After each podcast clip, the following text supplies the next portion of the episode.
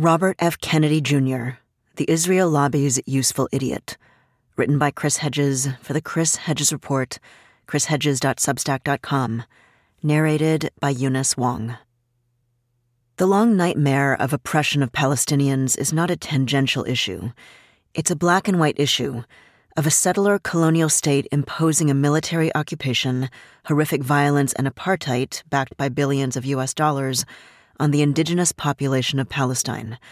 It is the all powerful against the all powerless. Israel uses its modern weaponry against a captive population that has no army, no navy, no air force, no mechanized military units, no command and control, and no heavy artillery, while pretending intermittent acts of wholesale slaughter are wars. The crude rockets fired at Israel by Hamas and other Palestinian resistance organizations a war crime because they target civilians, are not remotely comparable to the 2,000 pound bunker buster Mark 84 bombs with a kill radius of over 32 yards and which create a supersonic wave of pressure when they explode that have been dropped by Israel on crowded Palestinian neighborhoods, the thousands of Palestinian killed and wounded, and the targeted destruction of basic infrastructure, including electrical grids and water purification plants. Palestinians in Gaza live in an open air prison that is one of the most densely populated spots on the planet. They are denied passports and travel documents. Malnutrition is endemic in the occupied territories. High proportions of the Palestinian population are deficient in vitamins A, D, and E, which play key roles in vision, bone health, and immune function, according to a 2022 World Bank report.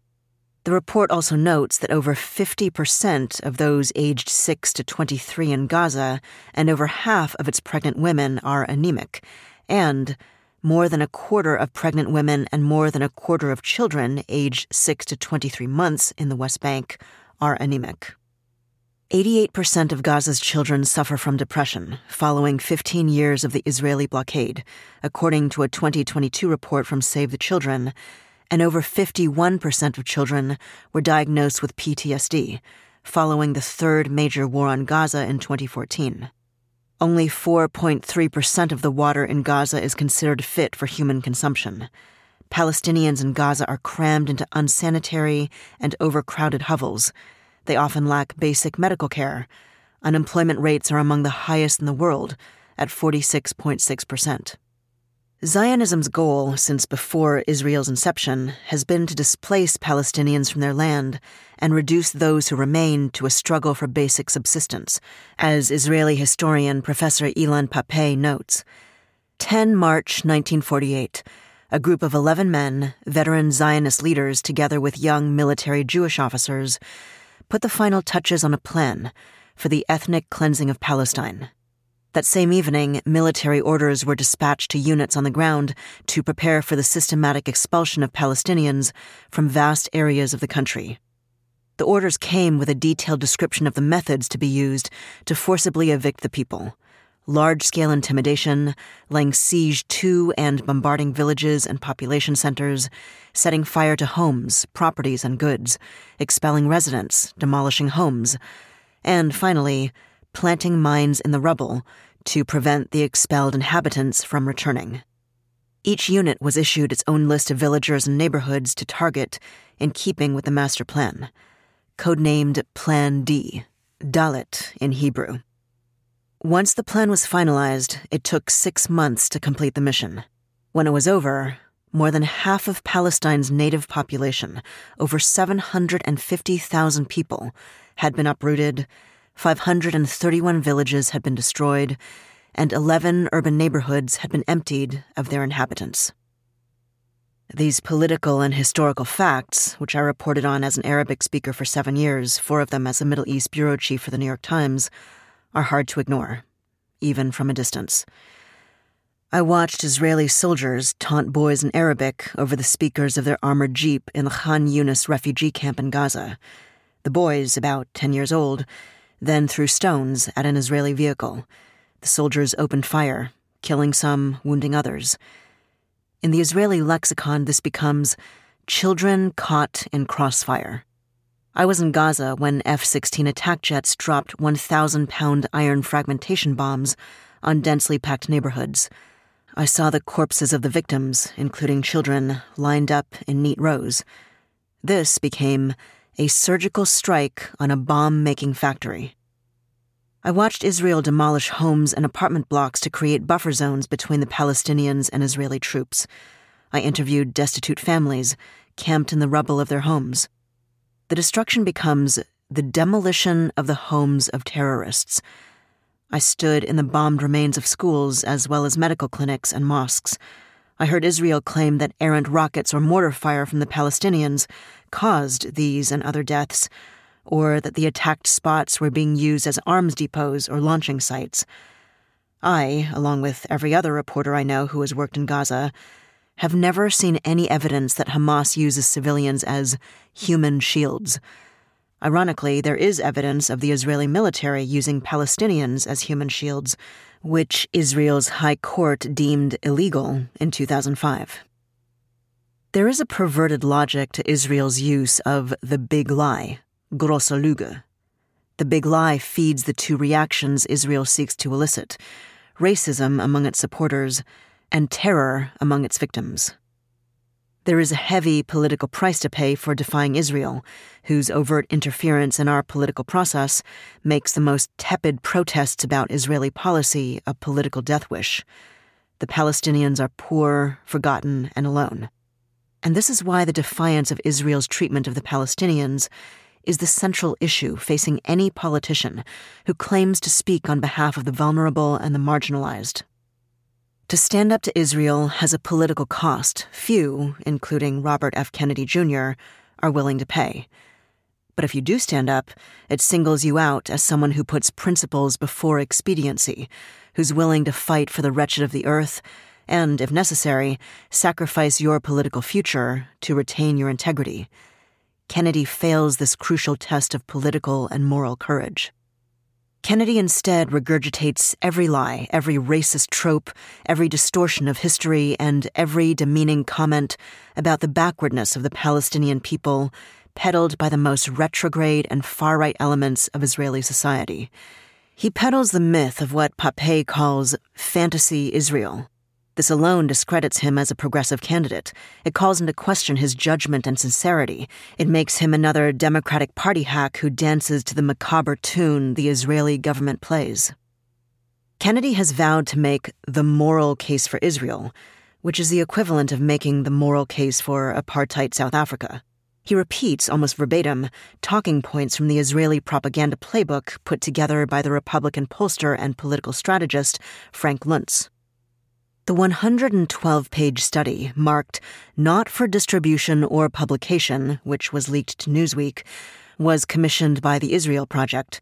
It was written in the aftermath of Operation Cast Lead in December 2008 and January 2009, when 1,387 Palestinians and nine Israelis were killed. The strategy document is the blueprint for how Israeli politicians and lobbyists sell Israel. It exposes the wide gap between what Israeli politicians say and what they know to be the truth. It's tailored to tell the outside world, especially Americans, what they want to hear. The report is required reading for anyone attempting to deal with the Israeli propaganda machine. The document, for example, suggests telling the outside world that Israel has a right to defensible borders, but advises Israelis to refuse to define what the borders should be.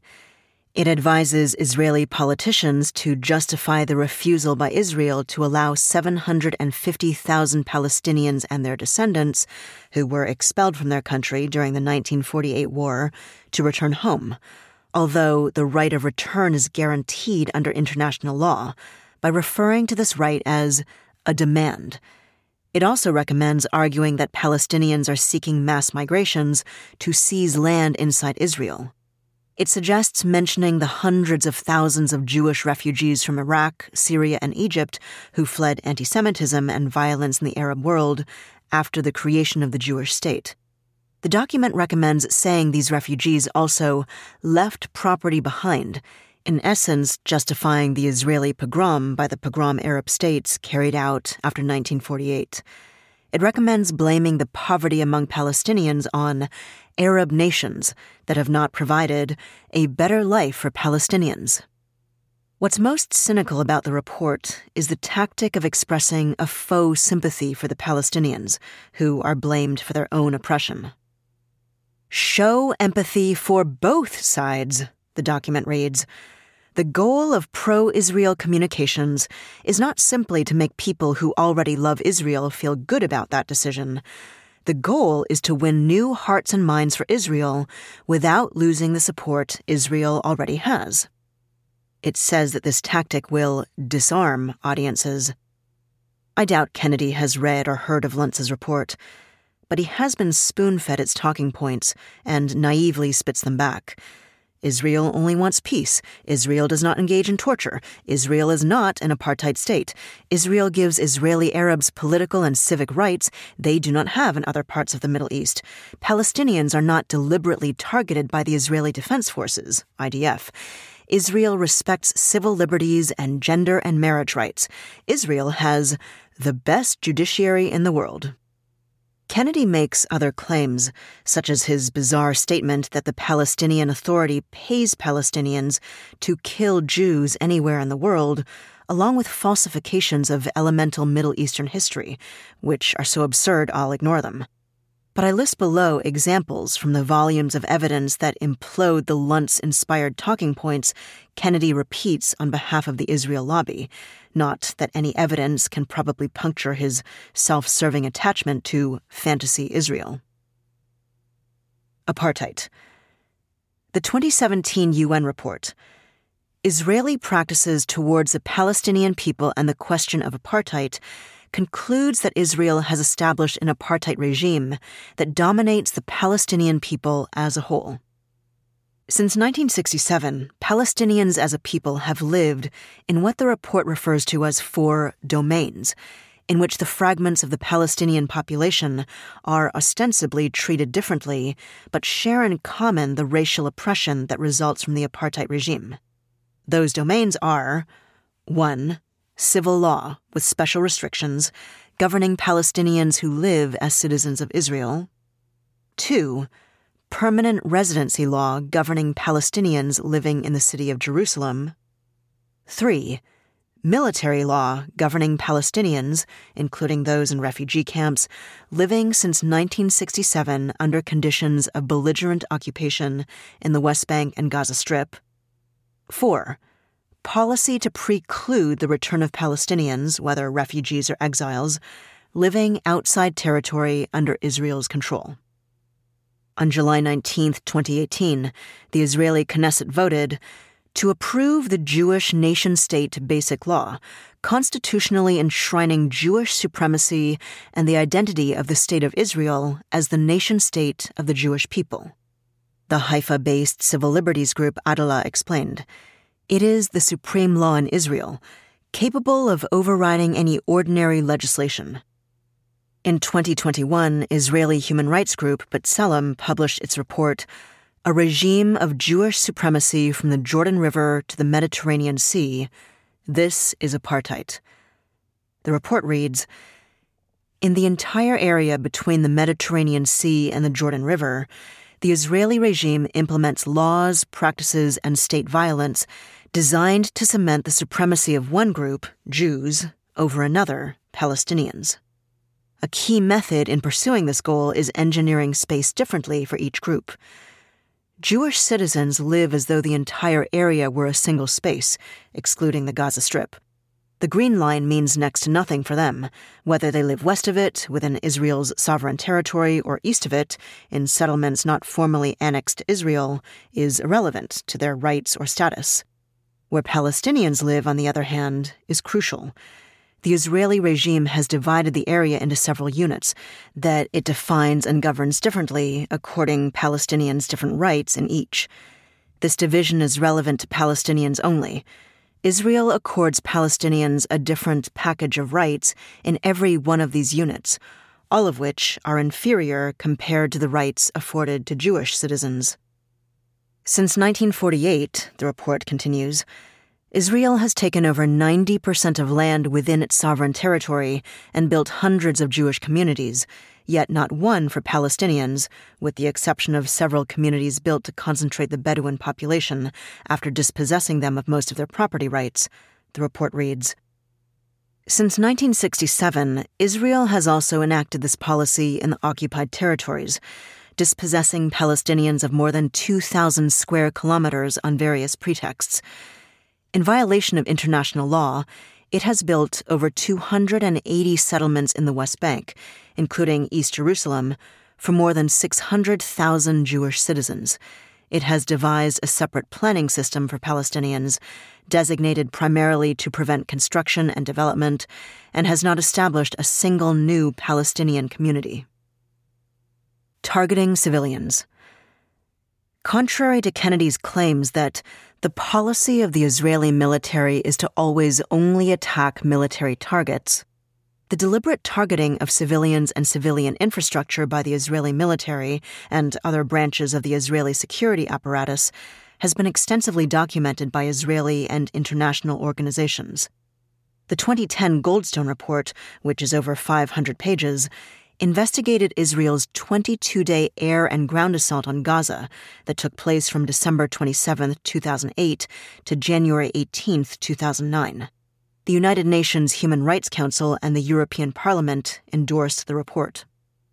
The Israeli attack killed 1,434 people, including 960 civilians, according to the Palestinian Center for Human Rights. More than 6,000 homes were destroyed or damaged, leaving behind some $3 billion in destruction in one of the poorest areas on earth. Three Israeli civilians were killed by rockets fired into Israel during the assault. The report's key findings include that 1. Numerous instances of Israeli lethal attacks on civilians and civilian objects were intentional, including with the aim of spreading terror, that Israeli forces used Palestinian civilians as human shields, and that such tactics had no justifiable military objective. 2 Israeli forces engaged in the deliberate killing, torture, and other inhuman treatment of civilians and deliberately caused extensive destruction of property outside any military necessity carried out wantonly and unlawfully. 3. Israel violated its duty to respect the right of Gaza's population to an adequate standard of living, including access to adequate food, water, and housing. On June 14th of this year, B'Tselem reported that top Israeli officials are criminally liable for knowingly ordering airstrikes which were expected to harm civilians, including children, in the Gaza Strip. Contrary to the myth propagated by Kennedy, reports and investigations, both by the UN as well as by rights groups, domestic and international, routinely cover suspected or known violations by Palestinian militants when they investigate alleged war crimes.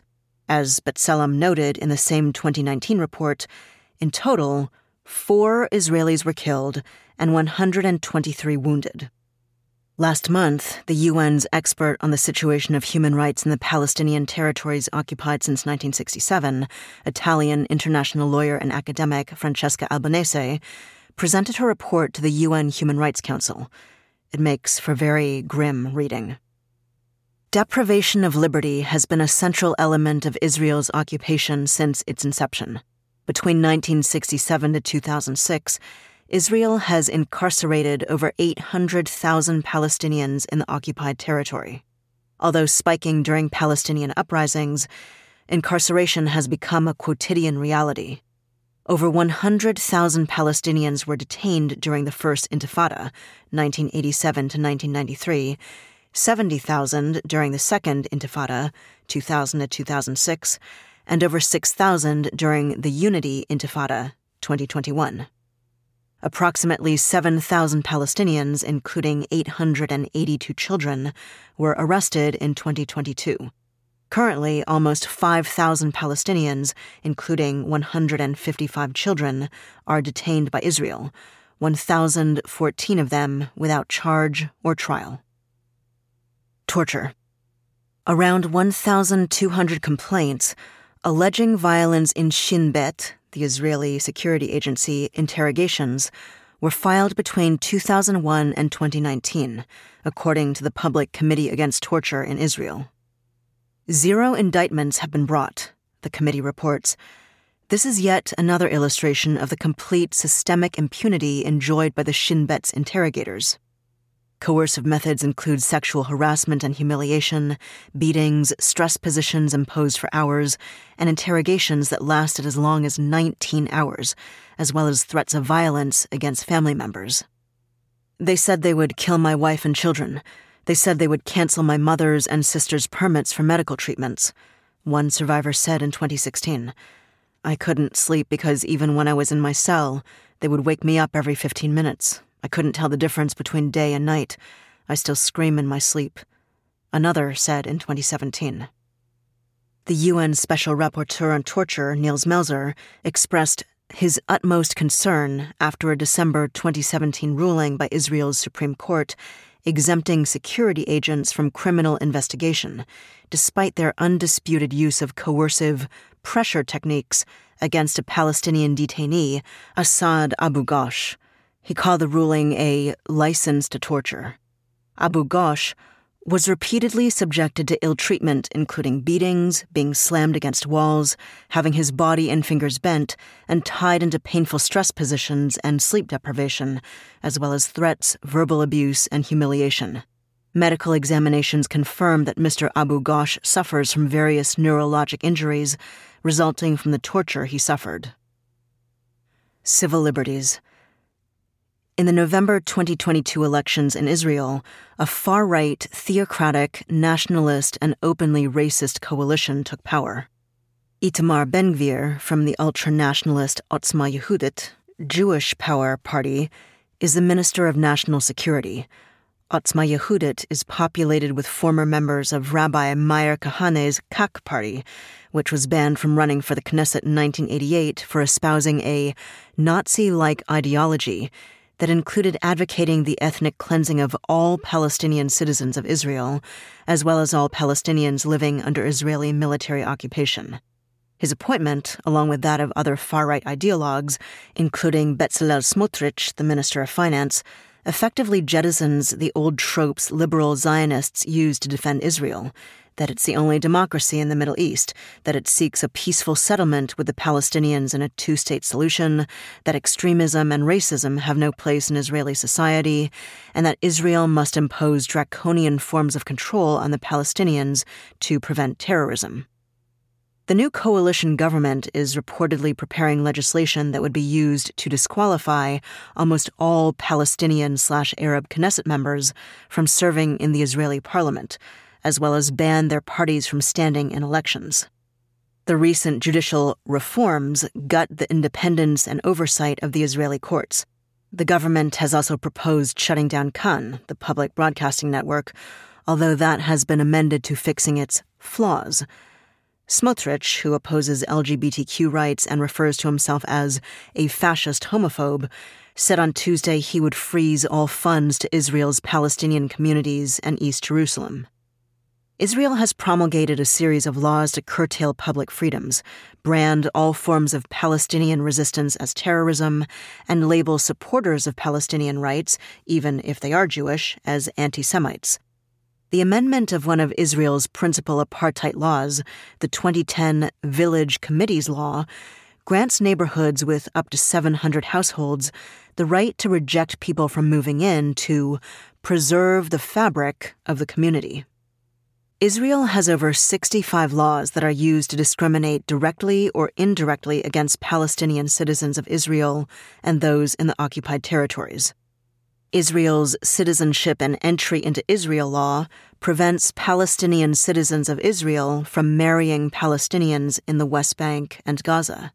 Interreligious marriage in Israel is also prohibited as explained by Jacob N. Simon, who served as the president of the Jewish Legal Society at the Michigan State University College of Law, the combination of the bloodline related requirements to be considered Jewish by the Orthodox Rabbinical Court and the restriction of marriage requiring religious ceremonies shows an intent to maintain race purity. At its core, This is no different than the desire for pure blooded Aryans in Nazi Germany or pure blooded whites in the Jim Crow southern United States. Those who support these discriminatory laws and embrace Israeli apartheid are blinded by willful ignorance, racism, or cynicism. Their goal is to dehumanize Palestinians, champion an intolerant Jewish chauvinism, and entice the naive and the gullible into justifying the unjustifiable. Kennedy, bereft of a moral compass and a belief system rooted in verifiable fact, has not only failed the Palestinians, he has failed us. That was Robert F. Kennedy Jr., The Israel Lobby's Useful Idiot, written by Chris Hedges, narrated by Eunice Wong. For the Chris Hedges Report, chrishedges.substack.com.